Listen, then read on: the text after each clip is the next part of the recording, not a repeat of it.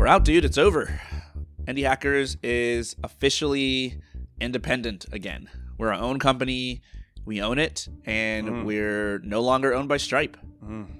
Hearing it, hearing it out loud, it just like feels different. But how do you feel? Do you actually feel any different? Yeah, I feel great. I mean, obviously, this is not like a decision we just made yesterday. This has been months in the making, but now it's actually real. Like, it means we no longer get our awesome paychecks anymore. We no longer have an awesome, cushy monthly budget. I think my last paycheck hit my account last Friday, and that's it. Uh, we now have a business that does zero dollars in revenue. Uh, that's burning probably ten thousand dollars a month, not even including our salaries. uh, but on the flip side, we no longer have a boss. We have a company, a Delaware C corp to be exact, and uh, we can do whatever the hell we want with it. We are officially indie hackers for the first time in six years, so I'm excited. The indie hackers founders have actually become indie hackers again. Yeah, Dude, I it's funny you, you say like um you know, we no longer have the cushy paycheck coming in and I honestly, I don't know if I don't know how you feel about this, but it's just my personality. Dude, I love that. I wrote a post on Indie Hackers like I don't know, a couple of like a month ago. I think it was titled Hunt Before You Eat. Like I love the idea of having real intrinsic motivation to do things. I don't want to be out on the street, but I don't know if I can say that I love not getting paid. I actually quite like getting paid, but I like earning it. I like knowing that it's coming from my own efforts, knowing that nobody can take it away from me. And we're now in the position that every indie hacker is in where we have to do that. And we've been here before. When I started Indie Hackers in 2016, we weren't owned by anybody and we were making ad revenue. And I think we got up to like eight, nine thousand dollars a month in revenue in the first eight months before getting acquired, and then promptly cut it down to zero. So it's been a long time since I've actually been an entrepreneur.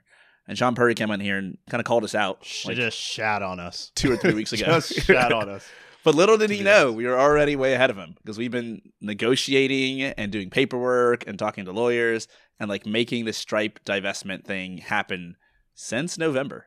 Ahead of him, ahead of him, and information, not ahead of him and like dollars made. We're Yeah. very, very behind. Uh, are you worried about not having a paycheck? Are you like, are there things in your life that are going to have to change? You know, you're going to stop stop shopping at Whole Foods. Lifestyle wise, maybe I buy like slightly fewer books. I mean, because I buy literally two books every week almost. Is that your main I luxury? don't know. That's your main expenditure. Books. It's my like food. Food. What is it like? not 30 even a food. I do cook Unity. I do like these like subscription meal boxes where I don't have to even think about it. Dude, I don't spend. I don't spend any money. Honestly, I just don't. I go out to eat on weekends. I treat my So girl. you- That's it. You're uh, you're a frugal spender. I'm a big spender. I live extravagantly. I have a baller ass apartment, two bedrooms, even though I live by myself in the heart of Seattle. Like I'm staring at the Space Needle outside my window. I throw huge events for my friends. I just had like a birthday party for myself. There was like a luxury Airbnb last weekend with cost thousands of dollars. So and I'm- by the I way, that cut down. juxtaposition. By the way, that juxtaposition was hilarious because I had like a quiet evening. Natalie and like my friend like James brought his baby. Like, like we couldn't even we couldn't even speak in adult voices, and you were even like just you know pumping the bass like doing karaoke. I can't even say half of what happened at my birthday party. It's turn this into an R-rated show. So we have very different, very different lives. But uh, I'm not, I'm not cutting down at all, man. Like I am drastically upping the amount that I'm going to work. I'm going to work a lot harder. I'm, I'm way more excited about life in general. I think I feel kind of like I have a purpose again. Like I have like my drive. You know, I got my mojo back. Uh, it's not to say being at Stripe was bad. You know, I enjoyed being at Stripe, and Indie Hackers was just as fun to run then. But now, uh, I don't know, man. I feel like a wolf, right? I got to go out. I got to eat. I got to find like a nice juicy deer, and like the hunt is exciting. There was a another funny like way that we reacted to working at Stripe that was very different, which is like, do, this is a legitimate question. Have you ever had a salary job? I don't think you have. You've only done Nah. contract work, right? That was my first ever full time job. Was So you've never had a full time job. Like you were, you it, like obviously you worked hard, especially at the beginning. I've always made it Um, myself. Put it this way: to me, it was pretty obvious that this was like you being a complete fish out of water. You're like a shark dropped over the Sahara Desert. Like, like you, you got something, you got like power and, and some ferocity, but like just not in this context. yeah, but you've never like you've had full time jobs, but it never seemed like that's what you've liked to do. You've always wanted I- to be on your own. You've wanted to be a writer. You've wanted to be independent. Like you are like I, I mean, you're not the kind of person I think of when I think of like a salaried employee. the way that I approached salaried jobs was I had a destination in mind that was me no longer working there. But in order for me to like work my like I had to like earn my way out, right? So I started with sales, it was making $38,000 a year with like commissions and I'm like 2 years later, I worked my ass off and then got to graduate out of sales into like a software engineering job. Then I like worked my ass off there. So, yes, I didn't want to be there, but that actually meant that I worked my ass off while I was there. It's like Tarzan swinging from one vine to the next, right? So let's talk about what we learned from this process. Uh, from the process of uh, going through a divestment. I've heard of a lot of people getting acquired. I have not met that many people whose companies got acquired and then they got the company back and now own it. So that whole divestment process is crazy. I didn't even know that was possible. And then also like the the what we learned from like the six years of being an acquired company. I think a lot of people consider getting bought. You know, it's like a you know pie in the sky dream in the future. But like, what does it actually feel like to be bought by, in many ways, like our dream company? Like, can you imagine any company that would have been better to acquire indie hackers than Stripe? I, mean, Stripe It was, the literally one. yeah, It was the, one. That's the best choice. Uh, and it was only eight months after we started. So Indie Mhm. Hackers came into existence, I think August 2016. You joined a bit later, and then right after that, Stripe was like, Patrick from Stripe was like, hey, can we buy Indie Hackers? And we said, okay. And less than a month passed from when he sent me that email to the point where we became official Stripe employees, which is literally, I think, exactly six years ago to the day that this episode will come out, April 5th, 2017. Doesn't feel like six years, does it? let me let me give let me give one thought on six years at Stripe. It's that that first year was a grind. Like that first year was like I felt like a freshman at college. I felt like a freshman at high school. I don't know if you remember being there, but you're you know you're going from middle school to high school. You're like, oh, I'm joining the big leagues, right? Everyone is so big. Well, I didn't. You know, everyone is my like so- freshman year of college. I played World of Warcraft twenty four seven and went to Okay, well, parties. any any any normal human being knows what I'm talking about. And it's not necessarily that I like when we went into Stripe, I felt like you know everyone here is is elite and like they're smarter. Like it, it didn't feel like high school. It's slightly an imperfect analogy, but what it did feel like was like we got to be on. Like I better fucking prove myself, right? Like we got acquired. You know, we weren't like making hundreds of millions in revenue. We weren't like a normal financial acquisition. There were a lot of there were a lot of reasons to be like, dude, you guys just had a fucking blog. Like, why why are you here? It's my favorite so- question. Is like, why did why did Stripe buy Indie Hackers? Like, how much money were you guys making? You guys were killing it. Like eight Right. eight thousand dollars a month. it's just small stake stuff, you know. We got bought by a company that I think Stripe was worth nine billion dollars at the time we joined in 2017. Yeah. And it was interesting because when we got acquired by Stripe, Indie Hackers was like was banging, man. It was like on Hacker News almost every every week. Like we were kind of like the it media company. And when we went into Stripe, I kind of felt famous, honestly. I don't know how you felt, but like yeah. talking to so many Well, we people, got like just a bunch of. I remember like the very first day, just getting like twelve Slack messages from people who were listening to the Mhm. podcast, Mhm. who uh, were so excited that we had joined Stripe and had kind of known the acquisition was in the works for like a week or two. Um, so yeah, it's like a it's kind of like joining a cult, you know, but instead of like coming in at like you know the ground floor, we came in like as like already appointed elected leaders in a way, yeah, uh, yeah, and that's just very different than being an indie hacker. Like every big company is to some degree a cult. Everybody's got the shared mission. Everybody has the same leader they look up to. Everybody's sort of aligned, even with their equity. Uh, versus us, we were just like these like just lone wolves, right? We had nothing. We had nothing besides just us, and so yeah, it did feel very very validating. I feel like the first year we were a lot more like connected to the internal workings of Stripe. We did well. We had like a two month, almost like Stripe school. Like I like flew Yeah. in from New York City to San Francisco. We like went through the. We had like the class of whatever you know. Month yeah, Stripe joined. onboarding. Yeah, Stripe onboarding. It was like very intensive, and then we kind of just like got cut loose. And then the rest of the whatever five years that we worked there, for the most part, it's like we would just talk to Patrick Collison directly, and Here's what I learned from from that process. Um, we were extremely independent at Stripe. There were no ropes. There were no chains holding us down. We did not have to um, interface with the rest of Stripe to any degree that we didn't want to ourselves. And this is like a nightmare story I hear from lots of other friends who've gone through acquisitions. You know, like the second they join, um, they are not cut loose. They are held down and restricted, and they become just like another cog on the wheel. That did not happen with us. And that tells me that like it's quite possible for lots of companies to do acquisitions this way.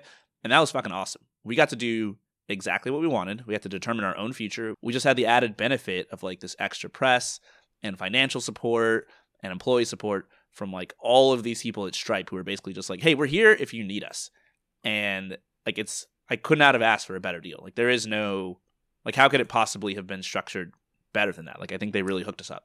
couldn't have been structured better. We came in, we were like this hot startup. We got autonomy, and Patrick and like a few different Friday meetings would like hold us up, hold our team up as like the shining beacon on a hill of like getting things done, like shipping products without like kind of going through the internals.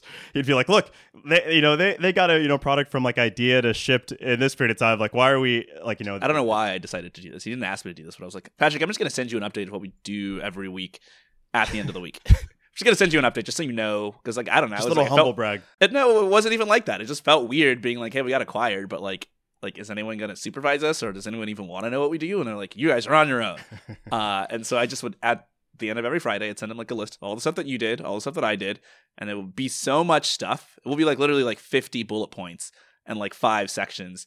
And then like I think one of the managers at Stripe messaged me like a month after. He's like, "Hey man, good job with all the stuff you got accomplished. Like I really got to step it up." And I'm like, "What are you talking about?" Like I just sent this to Patrick, and it turns out he had been like forwarding that email to all the managers to be like, "Hey, look what like these two guys are doing. What does your teams do this week?" And so in a way, it was like we were like famous in inside Stripe, but also we were like probably making a lot of other people's jobs way. I'm surprised you never got a DM that was like, "Hey man, if you just like fucking cut that list in up." half, like in, in your next Friday report, like trade this thousand dollars for like half of the list." How about you stop sending those emails? Um, but I think the other thing that happened in our first year was that it was like the most starry-eyed, ambitious year that we had. It was like the world is our oyster. The first like two weeks, I just met with a bunch of people, and we just talked about big ideas, like what could indie hackers be at its biggest. And I remember the the juxtaposition between like being indie. Remember our conversations when we were like on our own? We were just like, how do we make an extra thousand dollars a month in ad revenue this Mhm. month, you know, and we would like do that, and it would be like the most exciting thing on earth. Versus we joined Stripe, and everyone at Stripe was like, "How do you change the world of entrepreneurship forever until the end of time?" we I specifically remember Patio uh, Eleven. Patio Eleven, you like we were like we were having like sidebar conversations with people at Stripe, like Patio Eleven, and you were like, "All right, like you know, how should we like pitch what kind of impact we want to have while working with a company?" And you said something that was like hardcore, like small scale stuff. It- you were like, you know. We just want to grow 10x. We want to be like, you know, you named some company. Like, we want to be like the bigger version of this media company. And, and he's like, wait, wait, wait. He's like, you want to like change like have internet scale impact like you need to frame it you need to like think way bigger you need to Yeah, think you're 100 thinking way too not small. 10x thinking way too small. I think that that was really exciting on one hand because when you have this huge goal, like it increases your self belief. Suddenly you start thinking about ways that you can hit that goal and you realize that it's kind of possible. Whereas when you don't have big goals, you don't even think about these stuff. Like you don't make big moves if you don't have big goals. And so I remember just thinking like all the different things we could do that we I just never considered. And we tried some stuff. We're like, okay, why don't we like remember we like tried to do Indie Hackers as a publishing company. And mm-hmm. we were like, okay, like almost like a medium.com yeah, we're like we can just take someone who's like semi-famous and we can like get, get their article on Indie Hackers and blow them up. Uh, that was our plan. But like in the back of my mind, I was like, I don't, I don't think we could. Like, why could we do that? We're just some random website. We can't blow someone up. and then we tried it, and I remember some people at Stripe like recommended their friends who had pretty sizable Twitter followings, and they posted on Indie Hackers, and they did blow up. Like we got people Right. literally Yep. hundreds of thousands of page views from our newsletter and submitting to Hacker News and being dude i mean to this our day website. our Like, top post ever is Lynne Tye your friend posting uh, when we were doing that uh and like we had her write her story right and we like featured Yeah. it like on the top of our little media site She's not the top post ever, by the way. She's number eleven. So she's Number been 11. eclipsed. she's fallen how she's Yeah. fallen Yeah, I changed the algorithm to make it so she fell. So take that, Lynne. specifically specifically and only so that she would fall there's no other logic to it anyway, to go back to like learnings, I think the um, I don't know how you feel about these big audacious goals. Like I don't know if you live your life having these huge goals, but uh, it's a double edged sword, man. Because on one hand, indie hackers grew tremendously, especially in those first two to three years at Stripe. Like I think our our newsletter had like you know 4000 people on it when we joined stripe and now it's like well over 100000 150000 i think i think uh, our community forum wasn't even on the front page of the website it was tiny half the accounts were still just like you and me trying to get other people to post. uh, you know, it was like a couple hundred people. Like it's since grown to like hundreds of thousands. Um, page views, same thing. Like podcast, like we had released, I think like three episodes of the podcast. It had, you know, barely a couple hundred downloads an episode. Now it's like 20, 30,000 downloads an episode.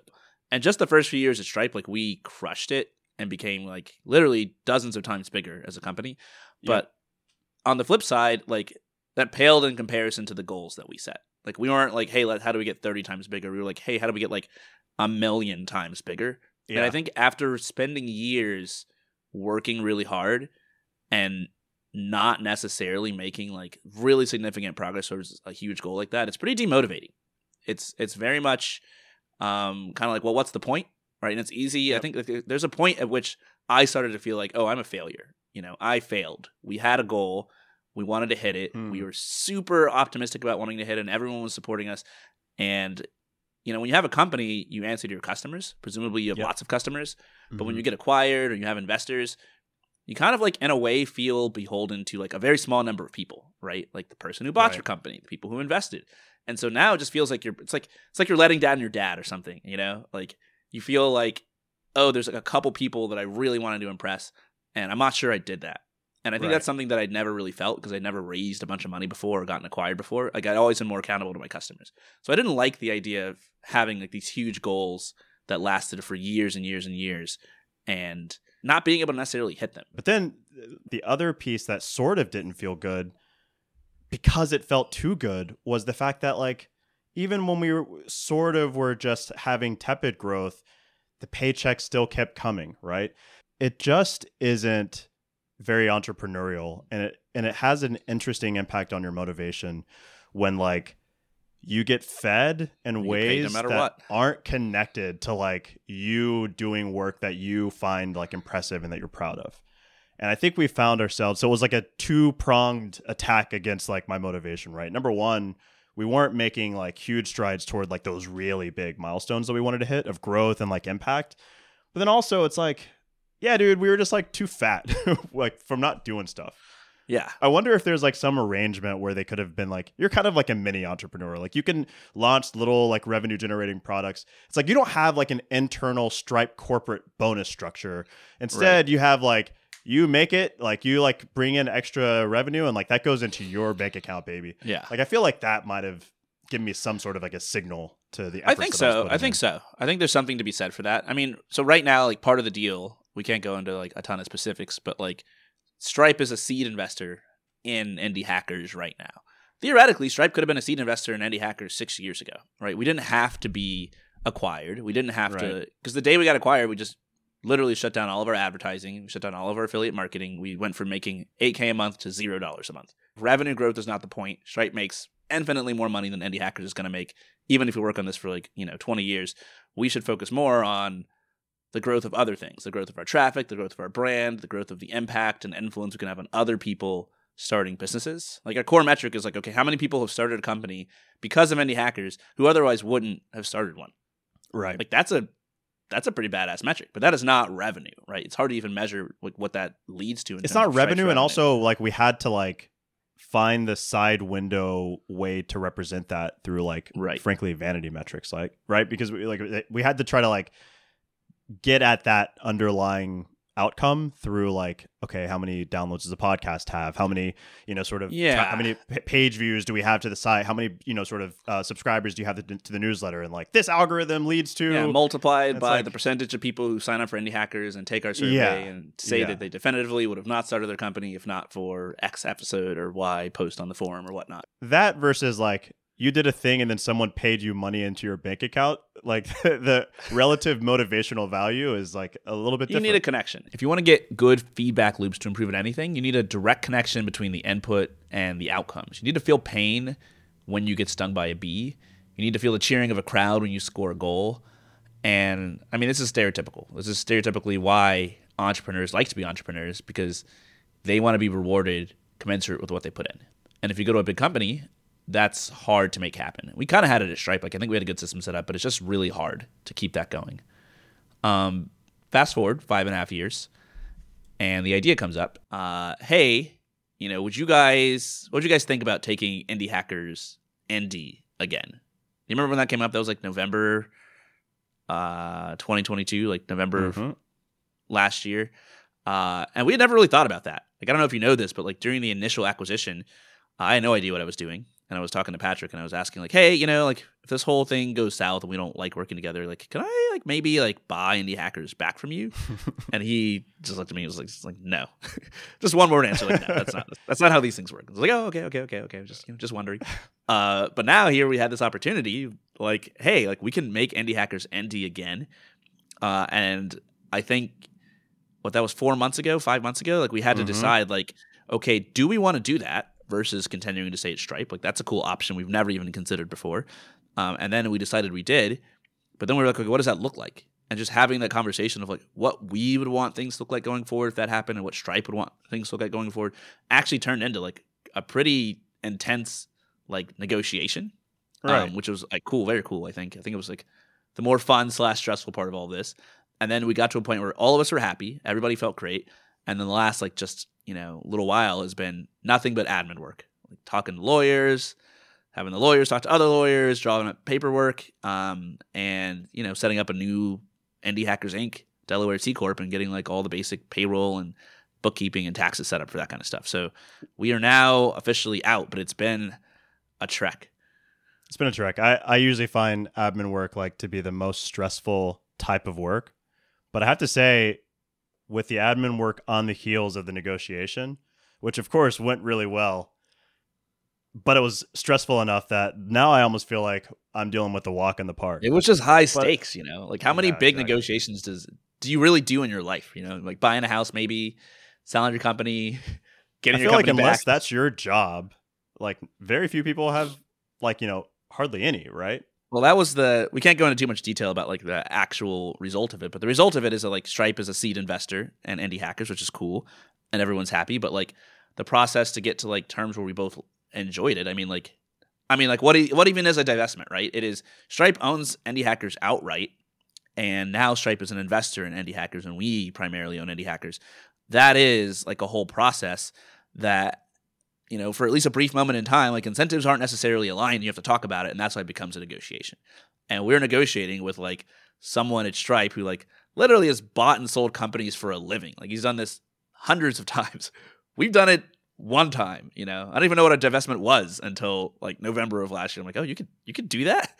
And so Yeah. uh, I- we just had to learn a lot in order to like I think do well and get to a point where everybody would be happy and where the deal even makes sense for everybody because it's just easier. compared to compared to the original negotiation of Stripe getting acquired and Yeah. then this most recent divestment experience, what would you say was your biggest learning?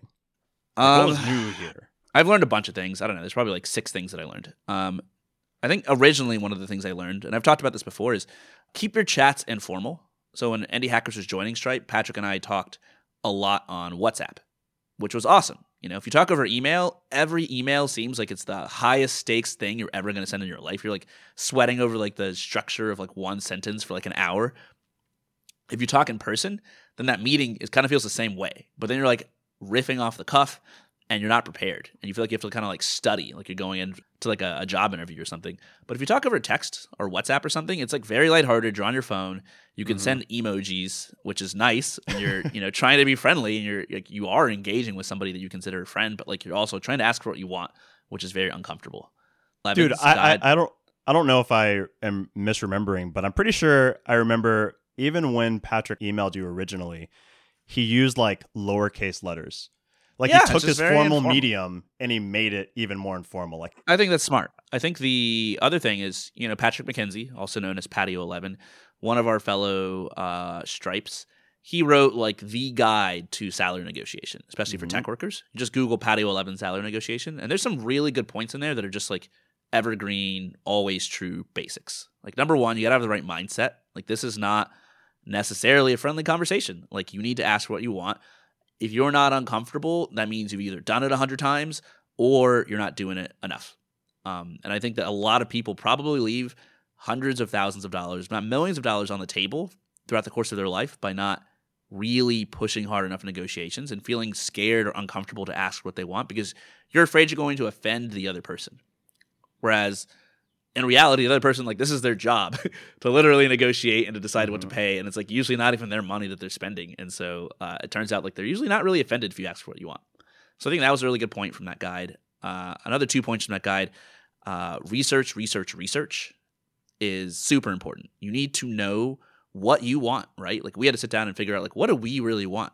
What does the other party want? You know, what have other deals like this look like? Um, if you don't do your research, it's really hard to figure out what even to propose that would make everybody happy.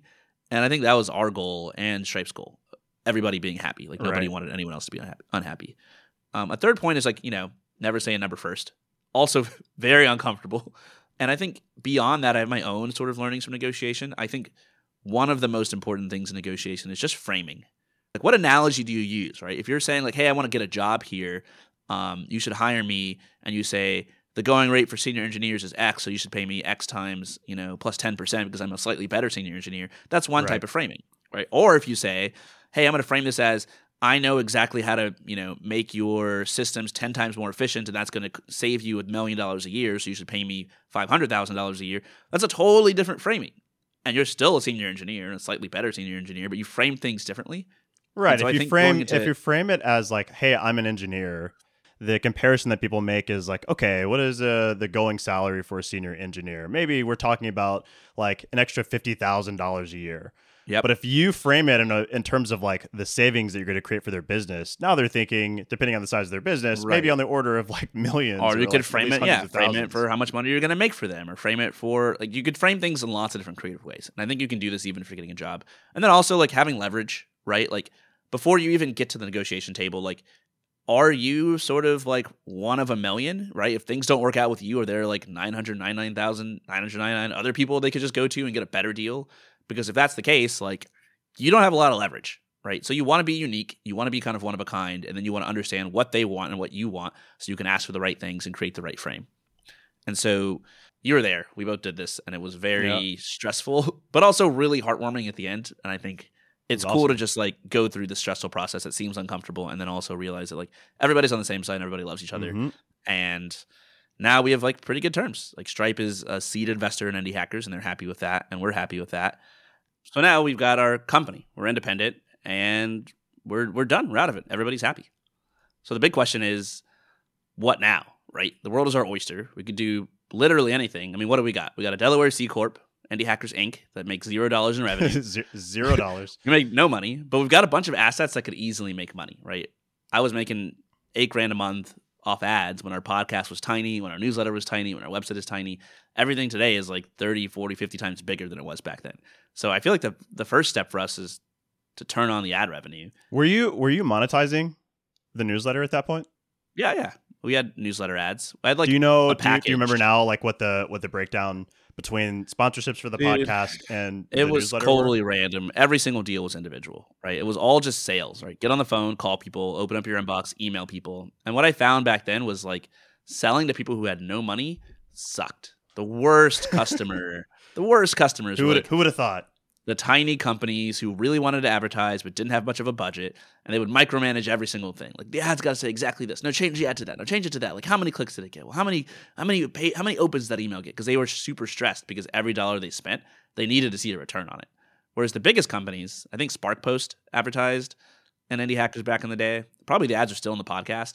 They were super chill you know. I remember talking to a woman there who was running something in marketing and i was in cape town on vacation and she was on vacation and we were doing this deal and she just wanted to talk about her kids and her vacation and then she just cut me a check for like seven or eight thousand dollars. I was like yeah we'll take some ads in the newsletter and on the podcast. And then i did it and there was like no red tape and it took like five you're seconds. like you're like you're like how many? She's like i don't want to get into the details just like yeah yeah yeah money, this is easy. yeah how's, your, like, how's your vacation by the way? audience. Yeah because it wasn't her money and she had a huge budget and it just didn't and it goes that moment where i was like oh maybe enterprise sales is better than selling to tiny companies? Like that was way easier and i made 10 times more money than selling to smaller customers. So I think this time around we should do the same thing. I mean, we should obviously talk to some friends who've done this before and who have big newsletters and monetize them mm-hmm. and figure out who we should talk to and what the best way to go about it is. Because, like, the downside of selling ads is it's not that fun. Nobody listening to this podcast thinks, you know what the Indie Hackers podcast needs? Ads. Like, nobody right. wants yeah. ads. And that, that's not like the business model I want to rely on forever. So I think that should be like a stopgap while we do more interesting things. I don't even think of it as a stopgap. I think of it almost like as a tourniquet. Like I see it as we are we are just bleeding money for the next whatever few months, and let's just do the obvious Yeah. thing. Get some get some like revenue coming in to the newsletter. Get some revenue coming into the podcast. It's not sexy. It's not fun. I'm not going to enjoy doing it, but I will be happy to like break even. And then that's when, for me, the interesting like stuff is going to start. Yeah, and I think we're at a place that a lot of indie hackers are at, which is like, okay, we have a new company, like what do we do, right? And this is the point where I think all of your decisions are worth a thousand times more than your later decisions. Like these are the heavy hitter decisions where once you start going in a certain direction, it's really Right. hard to step back. So you kind of want to get them mm. right. I wrote this post on Indie Hackers years ago. It's called "Questions to Ask Yourself Before Starting." Uh, I think there's like 50 questions in here, and it's just a random list of example questions. It's not like these are supposed to be the definitive questions, but there's some good stuff on here, right? Like, what kinds of things have you enjoyed working on in the past? Really simple question, right? If you're going to start a business and you kind of have a lifetime of experience knowing what you like to work on, like, is your business within that wheelhouse or is it something totally different? So for you, like, you know, I know that's like writing, I know that's productivity, I know that you tend to like working alone, right? I know for me, I love coding. I love creating products. I love designing. I love being proud of what I build. I love working on really small things that I can ship and release and be done with it and then move on to the next thing.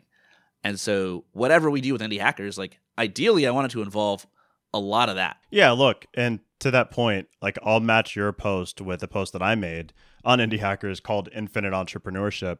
And in a lot of ways, this is what I think of when I think about indie hackers, which is infinite entrepreneurship is when you set up the operations of your business and like the kinds of products you work on in a way where you're focused a lot more on enjoying the process instead of only trying to like worry about the proceeds, only trying to worry about like, you know, whether you're going to make a certain amount of revenue at the end of the year, only worrying about if you're going to build Right. something that you can like exit for like life-changing amounts of money. So, what's the process you want? Like, what's like your everyday life that you find amazing? Like, what do you want that to be? I would say number one, I look at it from like the unit of the day, like you just said. And then I also like looking at it at the unit of the month.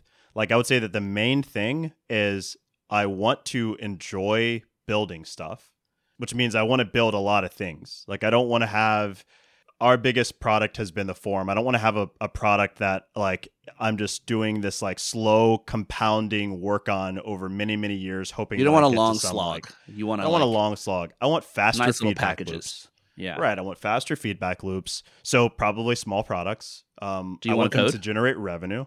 Yeah, I want to code. I I also want to. Uh, you're a faster, better programmer than I am, and so I I want to do code work, but like I think I'm gonna have to slowly familiarize myself with the code base. But yeah, I want to do that. So that's a big one And- too. Just learning, right? Like for me, there's stuff I want to learn, and I want to have like an excuse to learn those things. Like we were talking a few weeks ago about me just doing like abstract learning, but like the second we get into like product ideas, I'm like, okay, like AI is big. There are very obvious ways we could use artificial intelligence to improve some of like our solutions to problems we already solve. But I got to learn a lot. Like I got to learn a shitload to do that, and I want to. I want to it's- have it's- it's almost like- AI. It's funny because you want to learn, and I think there are opportunities where we can learn, but it almost might be a like requirement. You know, uh, AI, machine learning, the pace of accelerated uh, advancement in, in that field is almost going to force our hand in a lot of ways, which is a cool It's true. position to be in. It's true. It's like I think the landscape for indie hackers, not the company, but like as like a people, as a community, as like a profession, um, or a career is completely boosted by artificial intelligence hmm uh, because essentially, like the whole idea of the indie hacker movement is like we've reached a threshold where the average individual can basically create their own company without any help, right? Like you're so Right. empowered with like extremely efficient high level programming tools with amazing products and services out there that make it super easy to create a business, to accept payments online, to advertise, etc. that you're pretty much just limited by your own creativity. And you don't need like a team of like 50 people just to like put a website up like you did in the 90s. And so AI, I think, is just like the latest technology in that trend where, okay, well, now as one person, you can do way more. Right? Did you suck at writing yesterday? Guess what? Like today, you're great at writing. You're at least a passable writer because you have GPT 4, right? Um, did you suck at brainstorming? Like, guess what? Today, like, you're a pretty decent brainstormer because, like, you've got this almost AI co founder that can be at your side and help you do everything. And so I think pretty much every indie hacker is going to have to consider reinventing themselves. And if you're not, you know, in the next three or four years, you're going to be replaced by people who have. We're in a place where I think like what we should be doing is probably providing tools to help indie hackers do this, right? To get better at being indie hackers. And so I want to build lots of tools for that too. If you think about all of the things that both you and I seem to want, I mean, we want to build products frequently. So we don't want to have like, you know, big hulking slow feedback loop products. We want to learn a lot. Obviously, we want to serve like our natural customer base, which is going to be other indie hackers, other entrepreneurs. Um, so like that's another constraint. We need to probably build tools that help other people build. In a lot of ways, I think that we have a good idea of like some of the cool things we're gonna build, and we've actually started too, right? Like, yeah, we've got a lot of ideas, right? And the way we've been working is we've divided everything we do into what we call projects. We've got a table on Notion with like a dozen projects that we're working on right now, but mostly they're just internal stuff. Divesting from Stripe, that's a project. Reducing our costs, that's reducing our burn, that's a project. Um, setting up a new company and setting up payroll and whatever, that's a project. Uh, but as we go on, obviously, we're going to like sort of finish these internal projects and move more toward like user facing, revenue generating, like actual products versus internal projects.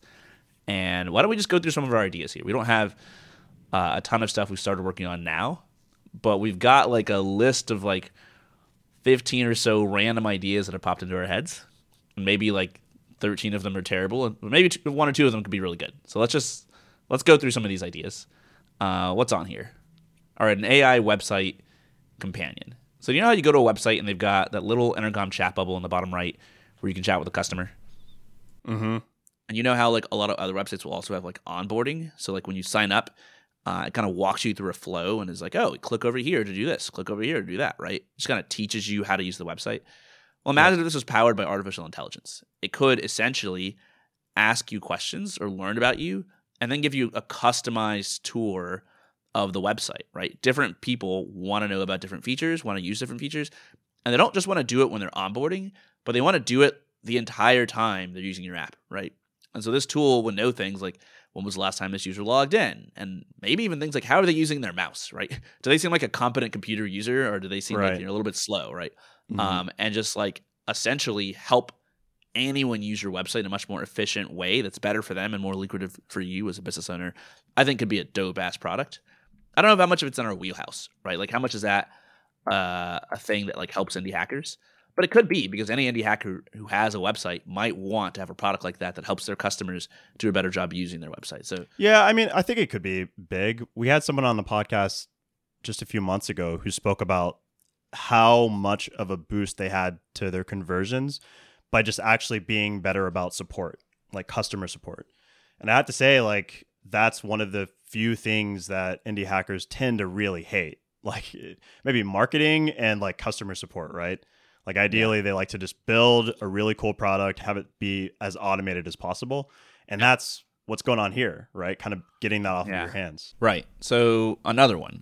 Uh, I think you saw Sam Parr launched his new business. It's called Hampton. I think it's a exclusive club for high net worth, successful founders to come and join a mastermind of similar founders and pay. Did he say how much money it costs to join Hampton? I think it's probably thousands of dollars a year. I think it's, uh, it's somewhere there's in no price on the thousands. website. I think it's yeah, it's extremely yeah. No, I, expensive. th- I think it's let's say forty thousand, something like that a year. Well, we have like the other end of the market, right? We have dozens of meetups every month among people who are just getting started and they want to meet other people in person in their cities or maybe just online on Zoom calls and talk to them. But we've never done anything formal like that. Like and that is not something that I think is going to be replaced by AI anytime soon because it's talking to other people who are like you Right. and sort of following each other's stories. And so we could build something more formal to help match up indie hackers and mastermind groups and little cohorts and actually help them help each other much better than you know making a post on the forum and hoping. So what do you think about like the price point though?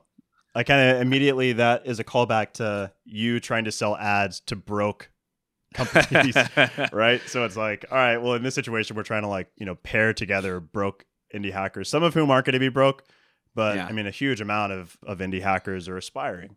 but I like the idea of having it be high enough that it's something people aspire to, right? I want like the average indie hacker who comes in to have milestones and goals, and maybe they want to be big enough to the point where they could get into these mastermind groups So I don't know, maybe it's like once you've hit 10k MRR or 5k MRR or maybe 1k MRR, at some point, you know, Mm. you you have qualified enough to be, you know, well on your way to being like a Dude, I already see it. hacker. There's like subgroups on the forum that you can't access unless you have like an indie hackers product that has like Stripe verified revenue of XYZ, right? Then you get invited to these like super secret swanky meetups.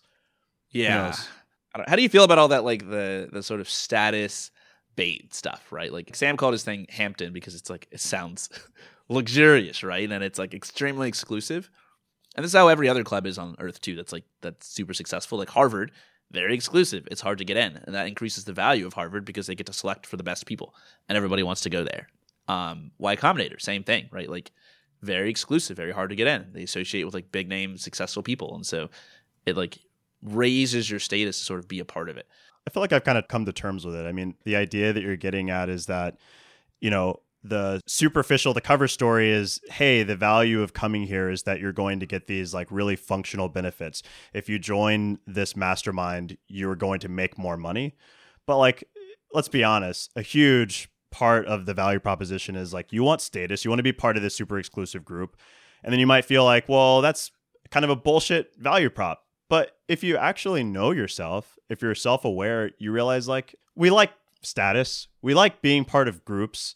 It's part of the human experience. I don't really think it's bullshit as long as you have like eyes wide open about it. There's a, a good quote from Groucho Marx. It says, "I refuse to be part of any club that would have me as a member." And I think that's kind of the that's kind of the vibe, you know, like ah shit, if it's like if it's good enough for me to get in, like maybe it's not good enough. I don't know. I also feel that that's kind of at odds with our culture, right? Indie Hackers has always been built on transparency. It has always been built on kind of helping people get started. And so like that is a business idea that I don't think jives with it's not the one that we would be the best at that would be like the most Hmm. congruent with like the rest of our culture and what we do. And so it's an interesting one, but I'm not sure about it. At the same Um, time, though, I'll, I'll say one word on it is like a huge cohort of people that listen to us that are just getting started or super happy. But then a lot of people who are like further down have made a lot more revenue and they're dealing with problems of like, you know, bigger growth phases of, of companies. Like they get kind of turned off by it. And then likewise in reverse, right? And so I kind of like the idea of like if we were to have something like this where there's almost like a growth based cohort model, then I think it's it's not necessarily against like the ethos of indie hackers. It's it's almost like a way of segmenting the information that we deliver to, to different people. Right. Right. So some other ideas on this list. Let's go some of the crazier ones. Uh, a custom podcast player. The idea is very simple. There's a bunch of indie hackers and people in our space who have podcasts that help people with business and marketing and sales and hiring and all this stuff, copywriting, social media growth. And if we could curate some of the best podcast episodes or best podcast shows, put them into one app where you can essentially live as an indie hacker, and we can do a lot of cool stuff. It will be a marketing channel. Anybody in the space who had a podcast would want to be featured on this app. It will be good for consumption. If I'm going on a run or going to do chores and I'm an indie hacker and I know I want to listen to something productive, uh, I don't have to do a ton of discovery, right? I just open up the Indie Hackers podcast app and I know there's going to be good episodes at the top of that. And we could also tie it into our community. Right now, podcasts are very stale. It's very hard to get feedback on them because most podcast players don't support things like upvoting or comments or emailing the people who are behind it. So we could bake that into the app too, off the back of all the other code we already have that powers our community, and essentially make it so that anybody with an Indie Hackers account can like socially participate in this podcast medium, which has been done before. Dude, so this this reminds me of of Crunchyroll, and until I thought about that, I didn't really understand this idea too much. But Crunchyroll, you you love anime, and Crunchyroll, you probably can do a better job of explaining it than I can. But it's a like one stop shop for people who love different animes to go and like see all of their shows kind of in one place, and there, there's kind of a community around it. it's a streaming service, right? Like any streaming service, whether it's uh, Netflix or Disney Plus or Hulu or Crunchyroll, like you create a bunch of shows, you put them all together, you charge a subscription fee, and then people go there and you know talk to each other and watch the same shows. And I think that that is sorely missing in the world of podcasting. I'm not sure it could work, right? Because I think people when they're podcasting, it's a very different medium than video. They're not you know at the couch and comfortable. They're usually standing up. They're on the go. They're doing chores, they're driving, they're going for a run.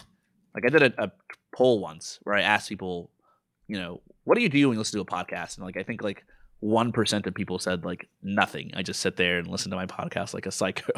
like no one no one does that. And so uh I'm not sure if a streaming service would work, but it could. Well, but well, but well, let me just back this up slightly and say like when I think about like a podcast that just has a bunch of indie hackers type episodes in that feed, and I go, what problem is this solving?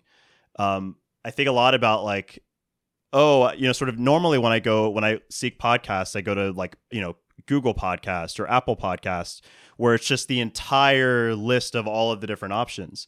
I thought, you know, like what I'm looking for is, you know, entrepreneurship content. Then going to these like universal feeds creates all of this extra friction. Like there are so many more decisions that I need to make. Whereas if I go to crunchyroll.com, it's curated, right? Like it's like this is the stuff I want.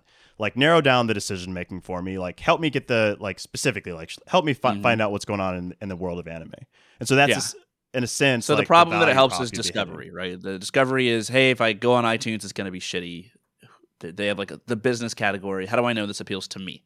Versus like, hey, if right. I go on Indie Hackers' podcast app, I can discover new shows reliably well because it's curated and crafted by people who are like me, who know what I want specifically for me, right? And we could do a bunch more stuff where we actually listen to shows, review the shows. That's exactly right. We could even like how many times on Twitter do you see like, "Hey, I'm a I'm an entrepreneur." Like how many yeah how many like good podcasts are there like for entrepreneurs, right? And like people will give like a list of like seven episodes, right? So, but this doesn't seem like a small project. Like this isn't something that we build in a, a couple months and then set it and forget it. Like just growing that and maintaining it is a huge business that would take forever and the numbers might not be there. There might not be. Yeah, like the risk to reward ratio isn't really super thrilling on that one to me. Like just the time, man. Like again, like time to try to grow it, to build it, to recruit people to like share their podcasts on it, or you know, you could do it really slow. Like you could be very unambitious at first. Like here is a an app just for the Indie Hackers podcast. And if you like the Indie Hackers podcast, you come in here, you see all our episodes, and you can comment on them, and that's it, right? And then we add a second podcast and a third and a fourth and just grow super slowly and gradually add features. Again, it's not like a month long project, but it's like something that can be slow and like a little bit unassuming and get bigger. And so, really, I think the biggest concern is like, is there enough demand on the consumer side to actually want an app like this? Number one, the demand might not be there. But then, even if there is a demand, I'm not confident enough in ways to monetize it. Most streaming services charge a subscription fee. What are people going to pay like 10 or 15 bucks a month for something like this? Mm-hmm. Like maybe not, right? Maybe. Or maybe we charge them a premium. Maybe it's like, okay, we're when you're the mom and pop shop, when you're the little guy, you can't afford to be cheap. Right? Being cheap is a luxury of having economies of scale and being a huge business. Mm-hmm. We just have to maybe maybe make a premium service. You could also think about charging the people who are on the network if it has enough usage and enough advertising. Like if I was an indie hacker starting my own podcast for other indie hackers, I might pay hundred bucks a month to get it in front of other people and have it recommended because it's basically mm. advertising. And so, you know, it's a marketplace. You're bringing people together with content. There's a possibility there. But why don't you pick an idea from from our list? Pick a pick a weird one. Uh, how about this? How about the social token? Because we talked about this a couple of years ago. Um, this is another one where like trying to figure out how to do it would require a lot of learning. But essentially, I just really like the idea of social tokens, which are like it's almost like a crypto version of Disney dollars, right? You go to Disney and they give you Disney dollars, and you can use Disney dollars to buy things at a discount compared to normal dollars. And it works because a lot of people don't spend their Disney dollars, right? They keep them as commemorative tokens, they take them home. And so even if Disney sells $1,000 worth of Disney dollars, maybe 200 of that just goes home with people and never gets spent on anything. Um, and the rest, you know, yeah, they can sell stuff at a discount because it's subsidized by how many Disney dollars don't get spent. And so I like the idea of having a closed community and having our own sort of currency or token that's like, you know, the Indie Hackers coin. And people could use that to do things like boost your post to the top of Indie Hackers or buy ads or support each other's projects or products. You know, maybe even invest in each other's products. Um, but it's all done through this crypto token. And what's cool about crypto token is unlike a Disney dollar, like nobody's going to take it home and frame it and give it to their kids as a souvenir, but like you can kind of invest in it. You can kind of speculate on it. You can kind of hold it and watch the price increase as the value and the popularity of the community increases. So you could buy a whole bunch of indie hackers dollars because you believe in indie hackers as a community and then sell them later on for more as other people believe in and the price goes up. Now the challenge with this is that it's like very tricky from a legal perspective. What you're doing is you're issuing a security. and right, if you issue a security, right, right, like you need to file that with like the SEC. A lot of people have like gotten in trouble for not doing this well but it's actually possible to do. I mean, you can file and register your security with the SEC, and I think some people have done that for their tokens, and it's perfectly legal, and then it's fine. And there's also a lot of Hmm. exceptions to whether or not you might not need to file. Like if you place certain limitations on what you're going to do, like you only allow a certain number of people to buy your security or whatever, you can apply for an exception. So I think it's a fun idea. I think it'd be cool. I think it'd be really cool just to let indie hackers invest in each other's companies, and that might be easier to do in, with crypto than with dollars. Um, and so that's one of the crazier ideas out there. I don't know if we're going to do it. You know, it's too hard. There's a lot of reputational risk. You don't want to like release some Yeah. crypto coin that tanks and everybody loses their money.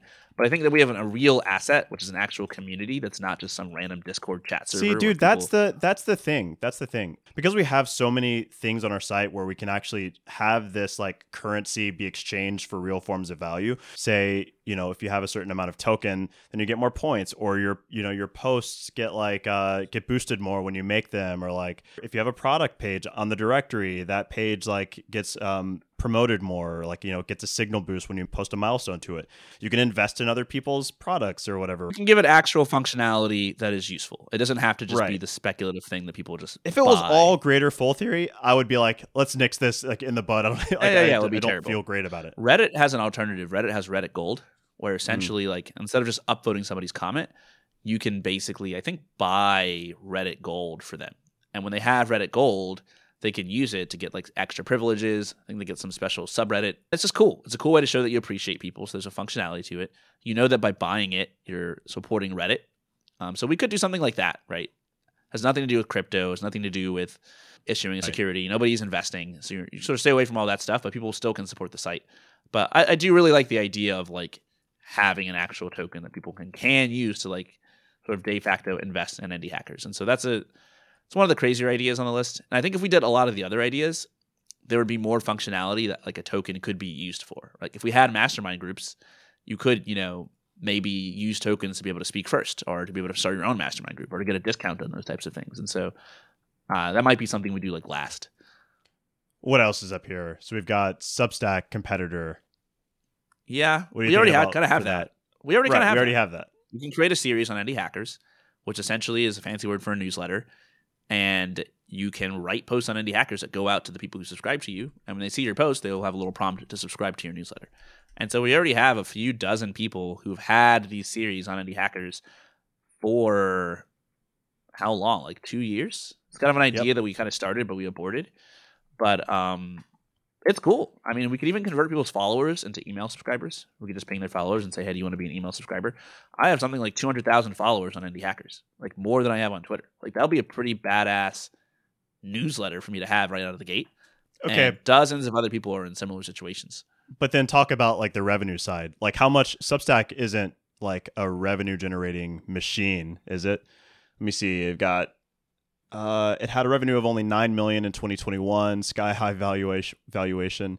One of the like m- most often talked about issues that Substack has with trying to monetize is obviously they have a very small number of their writers who bring in a lion's share of their overall revenue and yet when a writer on Substack starts to really, really grow their subscriber base and become like a hit, they they start going like, wait, why am I? to go elsewhere. Yeah, why am I like giving all my money, like giving twelve percent or whatever it is to Substack?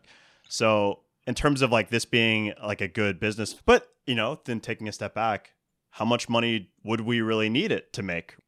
There's this theory that was proposed a while back that everything in business is either bundling or unbundling, right? Bundling, you're either combining a bunch of different things together, like a Walmart or an Amazon, and putting it all in one place for convenience, or unbundling. You're taking something that was all stuck together and you're pulling it out and making it more specific and more niche, right? And so what we're talking about is like essentially unbundling Substack. Hey, Substack's cool. You can find any newsletter on any topic there. But what if you want a newsletter specifically in this indie hackers, entrepreneurship, tech business niche, right? We can curate a better selection of newsletters there and curate a better selection of readers for people who want to write that content. So in a way, it's like unbundling Substack in the same way that people have unbundled Reddit by creating entire businesses based on you know a single subreddit. Uh, the question that you're asking is: Is Substack a big and substantial enough business to be worth unbundling? Right? Like you typically want to unbundle huge things. So if you take off a little piece of that, you could build something pretty big yourself. But if Yeah. you, Do we want to? Do we want a slice of a slice? Is what Right, is, exactly. is what you're saying? Exactly, exactly. I don't know about you, but I have kind of a number in mind of how much money I want to make for my own projects. My number is three million dollars a year. Just sort of a pie in the sky goal to aim towards. I don't care that much about hitting it. I'm not like worked up over hitting it because I don't want to feel bad if I'm not making progress. But I do want to make incremental progress towards getting there over the next five or ten or twenty years, and however long it takes. And it doesn't need to all come from one place. You don't have any deadline. Like That is the whole point for me. The point is to make it long term. When I first got into entrepreneurship, I had a very airy fairy goal of like, I want to be a success. What the hell does that mean? I didn't know what that meant. It wasn't specific, but I knew that like I I would know it when I got it, right? I want to sell a company or start an impactful company. Um, I want to make a lot of money. I want people around me to be like, Courtland set out to do a thing and he did it, right? And so there's this vague goal of being a success. And it turns out, like as you said earlier in your post about infinite entrepreneurship, right? It's not really about the destination, it's really about the journey. But the farther away your destination is, the longer you to go on your journey. And so for me, the point isn't to like, I need to hit something next year and then leverage that to get to the next level. Because I don't have any grand ambition by that. Like I already kind of accomplished my main goal. I just want to have a good excuse to do the things that I love on a day to day basis. And then something to look forward to, some goal that I can incrementally inch my way towards because I like watching numbers go up. And it's as simple as that. I think I like growth. So I, mean, look, my goal is a dollar. I want to make a dollar. We don't. We we make zero currently. Um, I want to get like our ad engine churning and going, and but I don't want to do that by like two years from now. I want to do that probably by the end of the month. Like I want us to like you know see some revenue coming in, and then when I get there, I'm going to push the goalpost back, right? And I'm going to think about the next thing. And then when we, like, I'm going to think about like one of our products that we're already working on making real money, making subscription money, right? And then I'm going to, you know, take stock where I'm at. And then I'm probably going to raise the bar from there. Yeah. So you want to go incrementally kinda and not that I see it. necessarily have a grand plan, right? You want to sort of fall into the next thing and the next thing and the next thing. And I like that too. I think as people, we carry around a lot of baggage, right? If you think about like a caveman, like how much baggage did like, you know, uh, an ancient nomadic human have, right? You really only had like what you could carry with you. You didn't have a mortgage, you didn't have a car, you didn't have a million possessions. And so your mind was always kind of light and you kind of felt free and you kind of felt unencumbered. Whereas today, like all of us have a million things, we have a million worries, we have a million concerns, we've got a million things to do. I've got a whole to do list in my mind that I'm not even consciously aware of, but it's like shit that's on my plate and a calendar full of things that's just scheduled out into the future. And I think that's like that kind of life, modern life, so to speak, just ends up having a background of just being ambiently stressful because we have so much baggage.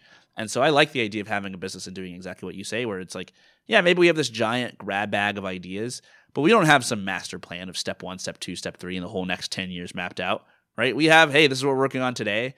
And, you know, next month when we're done with this, we'll look in the grab bag and figure out the next thing to work on. And we're never really encumbered because we're always just working on this one thing at this one time. I think sounds really peaceful and really attractive. I never want a week to show up and to think, oh, fuck. This week I have to do like XYZ. Like we have to like, you know, hit a certain revenue bar or we like or you know, it's a Tuesday. Oh shit, on Tuesday I have to do this thing. I like the idea of getting away from that. And through one lens that almost looks like I don't want to work hard. But I work really hard. I just tend to work the hardest and be the most fulfilled when I feel like I'm the one pushing, you know, the the work forward as opposed to being pulled by external requirements that are placed on me. I think the easiest way to fall into that is to sort of arbitrarily place a bunch of deadlines on your head that aren't connected to anything Yeah. real. So, what can people expect from indie hackers going forward? We're, we're now indie, we're outside of Stripe. Obviously, we don't make any money, so we have to make money. Uh, and we also have incentive too because the sky's the limit. Um, how's that going to change indie hackers? What should people, I guess, what should people expect? We're going to be building in public. We're going to be transparent. We're going to be like sharing what the hell we're doing and how much money we make. We're going to be like experimenting in public. We're going to be working on a lot of small projects. We're going to be publishing our revenue numbers. We're going to be sharing what we're up to. Uh, hopefully, we'll talk about everything. Anyway, dude, I'm excited. Uh, I'm happy recording this episode with you. Maybe we'll do more episodes with just you and me. Since now we have a lot of our own stuff to talk about that's like a little bit more transparent and ambitious instead of just doing all interviews too. I like I like doing it this way. Yeah, it's it's way more chill. It's almost more like just the meetings that we have on a daily basis. as it is. Exactly. Exactly. All right, dude. Good talking and let's fucking do it. Let's go. Let's do it. I'm excited.